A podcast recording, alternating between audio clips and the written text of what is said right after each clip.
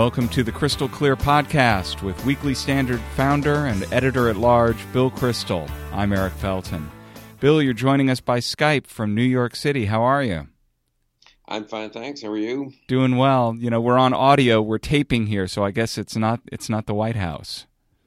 Yeah, that's good. Good point. You know, I uh, that's kind of amazing for a president of the United States. Uh, maybe we're taping, maybe we're not. No, we're not taping. But it was useful gimmick to make Comey tell the truth? Why is I mean, it's sort of bizarre. What what is now Trump's view now that Comey told the truth when testifying to Congress, and therefore um, uh, did the Trump in fact said to Comey, "Go easy on Flynn," or or um, uh, uh, "I need your loyalty." I mean, I, guess Trump's effective in a way at distracting everyone. But it would be interesting if some reporter, I think he had an interview this morning on Fox and Friends, some reporter should just say, let me cut through all this and just ask you a direct question, which I don't think he's actually been asked or certainly not answered. Did you ask Comey for loyalty? Did you tell him to go easy on Flynn? Yes or no? You know, but he's got everyone talking about these mythical tapes. Yeah, what's interesting about the tapes is it seems to be a sort of tactics versus strategy um, kind of thing, where there's the tactical move of making everybody wonder whether you have tapes, and so you have to think about what you say because it may, may be a tape to turn up.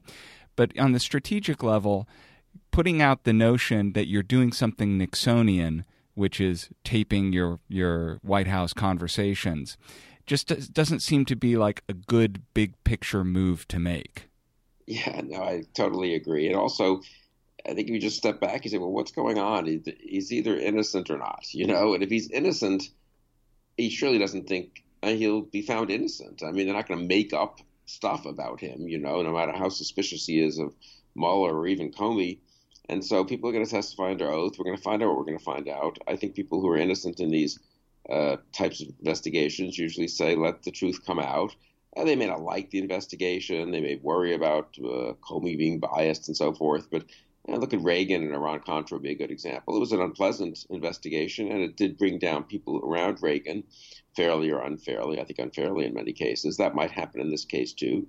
At the end of the day, Reagan apparently hadn't done anything wrong and hadn't known about the one or two things that were wrong that were done, and that was that. And it's hard to see why he just doesn't take that attitude unless unless he's worried that he did edge up to the line of obstructing justice or and I think this is a little more possible than a lot of other conservatives do, that there was collusion. I mean, not maybe, you know, Trump didn't talk to Putin and decide, let's fix the election, but he knew a little more. He knew from some of his aides of conversations with Russians that, if, in retrospect at least, are inappropriate, if not illegal.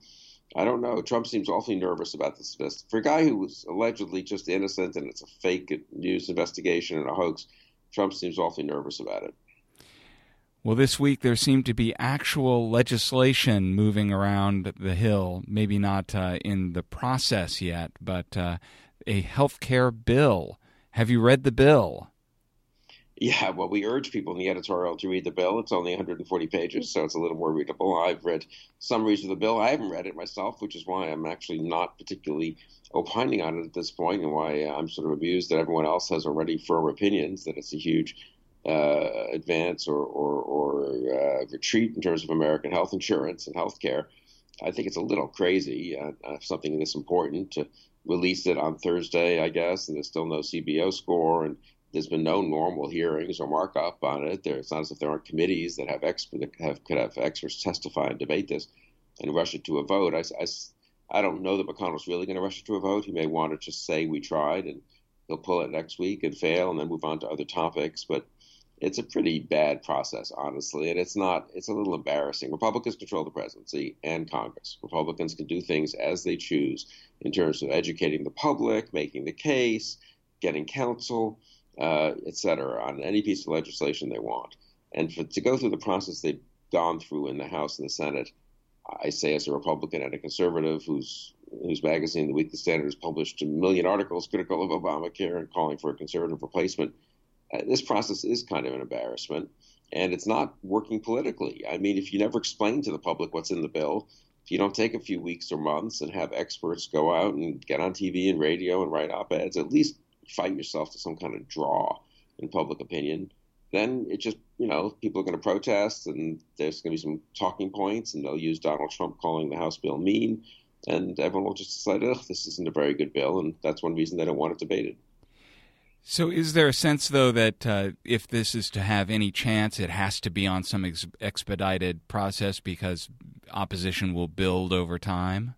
But what does that tell you? I mean, that's a ridiculous reason to pass something. If opposition, if, if, if they are so, if controlling the presidency and Congress, they're so incapable of preventing opposition from building over time, uh, that's not a good sign. And I also wonder, even if you do dive in and read the 142 pages of the bill, it it isn't that the legislation is that much simpler than Obamacare, which was thousands of pages, because a single line may refer to you know change this word and that word in this line of federal code. There's a there's a tremendous amount of complexity that goes on in even one line of legislation. Yeah, no, it's really, insofar as it is a replacement and repeal, or probably really more of a sort of partial replacement and partial fix and partial repeal of Obamacare. It's as complicated in a way as Obamacare itself. And certainly evaluating its real world consequences is complicated. And again, I come back to this the Republicans are treating it, or at least a lot of the commentary is treating it as if this is all symbolic politics. Like we're at a campaign. You propose X, I propose Y, we have a debate. Ooh, I'm going to get off Y soon. Is Y is a bad issue for me and get on to Z this is legislation. If, if it passes the Senate and then goes back to the House and is passed and is signed by the president, it actually will go into effect. Now, some of it is delayed in terms of its effect. Most people's health care, health insurance won't change overnight at all because most people have uh, corporate employer provided health insurance. Still, it will have real effects in the real world, and people need to be confident that those effects are on the whole for the better. They don't have to be confident that every single person in the country is helped by it. Obviously, the, there are winners and losers in almost every part, every piece of legislation. I don't know. Do Republican senators really? Can they get up in the morning and say, you know what, I'm comfortable with passing this because I think at the end of the day, it's going to make our health insurance system better? I, I've seen almost none of them make that argument. So I think, and this is what we argue in the editorial, it's a little nuts to sort of rush it through if they're not willing to stand. Whatever you think of tax cut bills or other kinds of legislation, deregulation. I think the people who vote for them, sincere, those bills, sincerely believe, and I tend to as well often, that they will make things better for the country. They may not be perfect, they, they could be fixed later on. I don't know if people looked at this bill and really thought through, consulted with experts, and thought through the implications for the rather complicated health insurance systems we have, and concluded that this is good legislation. I, I, there's not much evidence of that.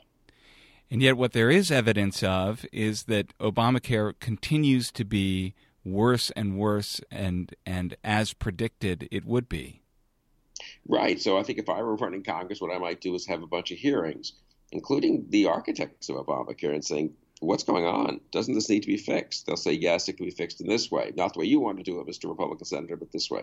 Then you say, "Oh well, at least we're agreement now that there has to be something fixed. Now let's debate your fix versus our repeal and replace. I mean, I just think there are ways to build at least. I don't think you're ever going to make this wildly popular. It's a very tough topic. It's easily demagogue, but there are ways to build some public consensus and public support uh, if you're engaging in this tough type of tough legislation, tough in the sense of difficult legislation.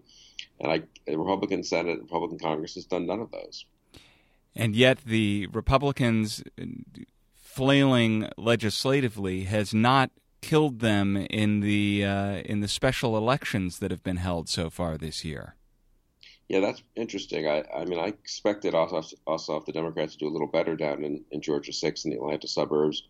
Um, you know, they're they're they're not doing great. The Republicans. I mean, they're they're trailing their normal vote in almost all these elections. This was true in the South Carolina special, also on Tuesday, by five, six, seven points, maybe more in some of these cases but they're holding on to these seats, and there's not you don't see yet the kind of real tidal wave that you would want to see if you're a Democrat.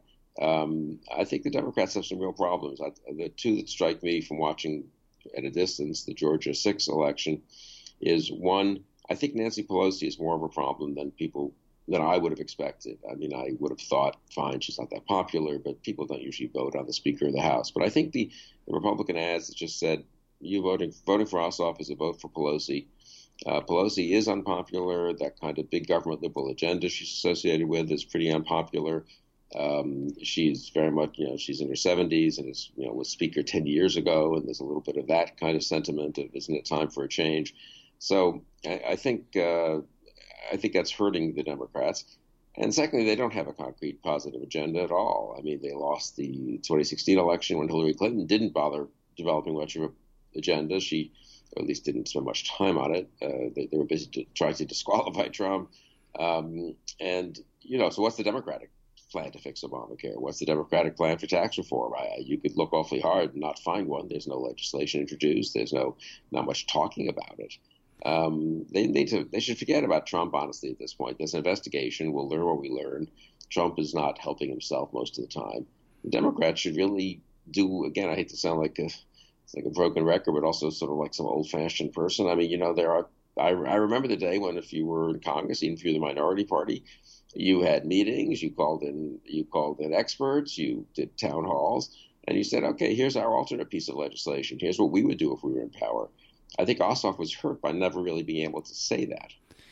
Well, there was a sense of Trump rage plus Hollywood and Silicon Valley money would do the trick.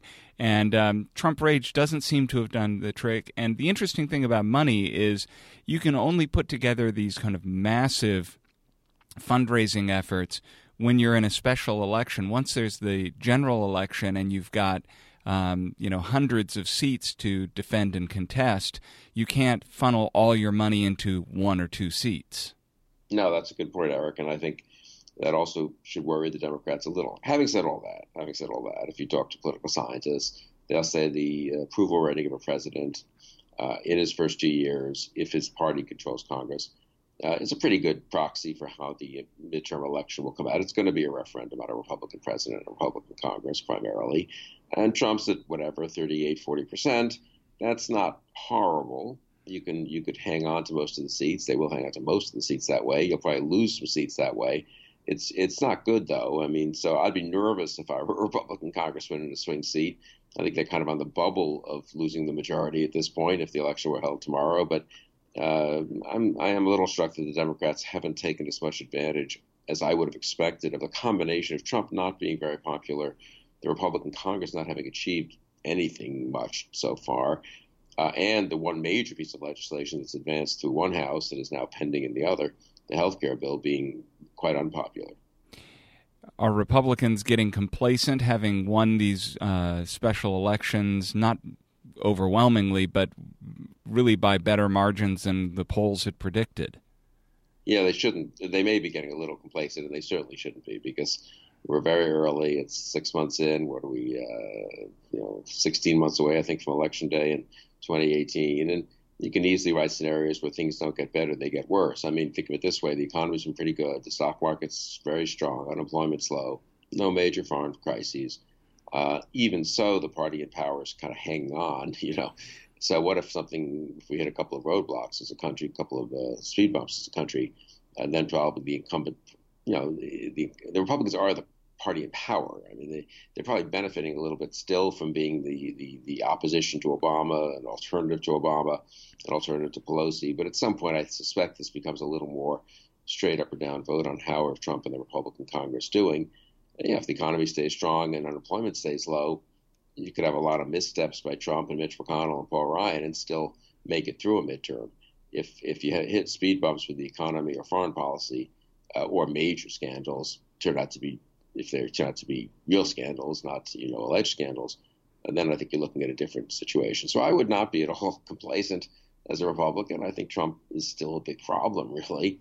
Uh, you know, every other president, except for Clinton, in his first six months, has been more popular than Trump, and Clinton uh, eventually recovered. But meanwhile, the Democrats had a horrible election in 1994. So I, I would still be more inclined to think the Democrats will do well than not in 2018, but it is striking how, that they lack a message and uh, they don't seem to be working particularly hard. Some of the younger members want to develop one, but you don't see much much help for that from the leadership. Well, the leadership, um, you know, isn't exactly full of youthful verve and energy. Right, right. It's amazing. I mean, have we ever been in this kind of situation? I mean, it's like uh, I guess one thinks about American politics in the old days with all these kind of old stirs who never, you know, they were safe in office drinking martinis in Washington and you know and running Congress. In I'm 70s. all in favor of the drinking martinis part. Yeah, I know. I, that was that was right in your wheelhouse there, you know, and, and running Congress in the 70s and 80s. But here we are in 21st century America, iPhones, high tech, blah blah blah. And it's in fact a whole bunch of people in their 70s running running uh, all parts of the government.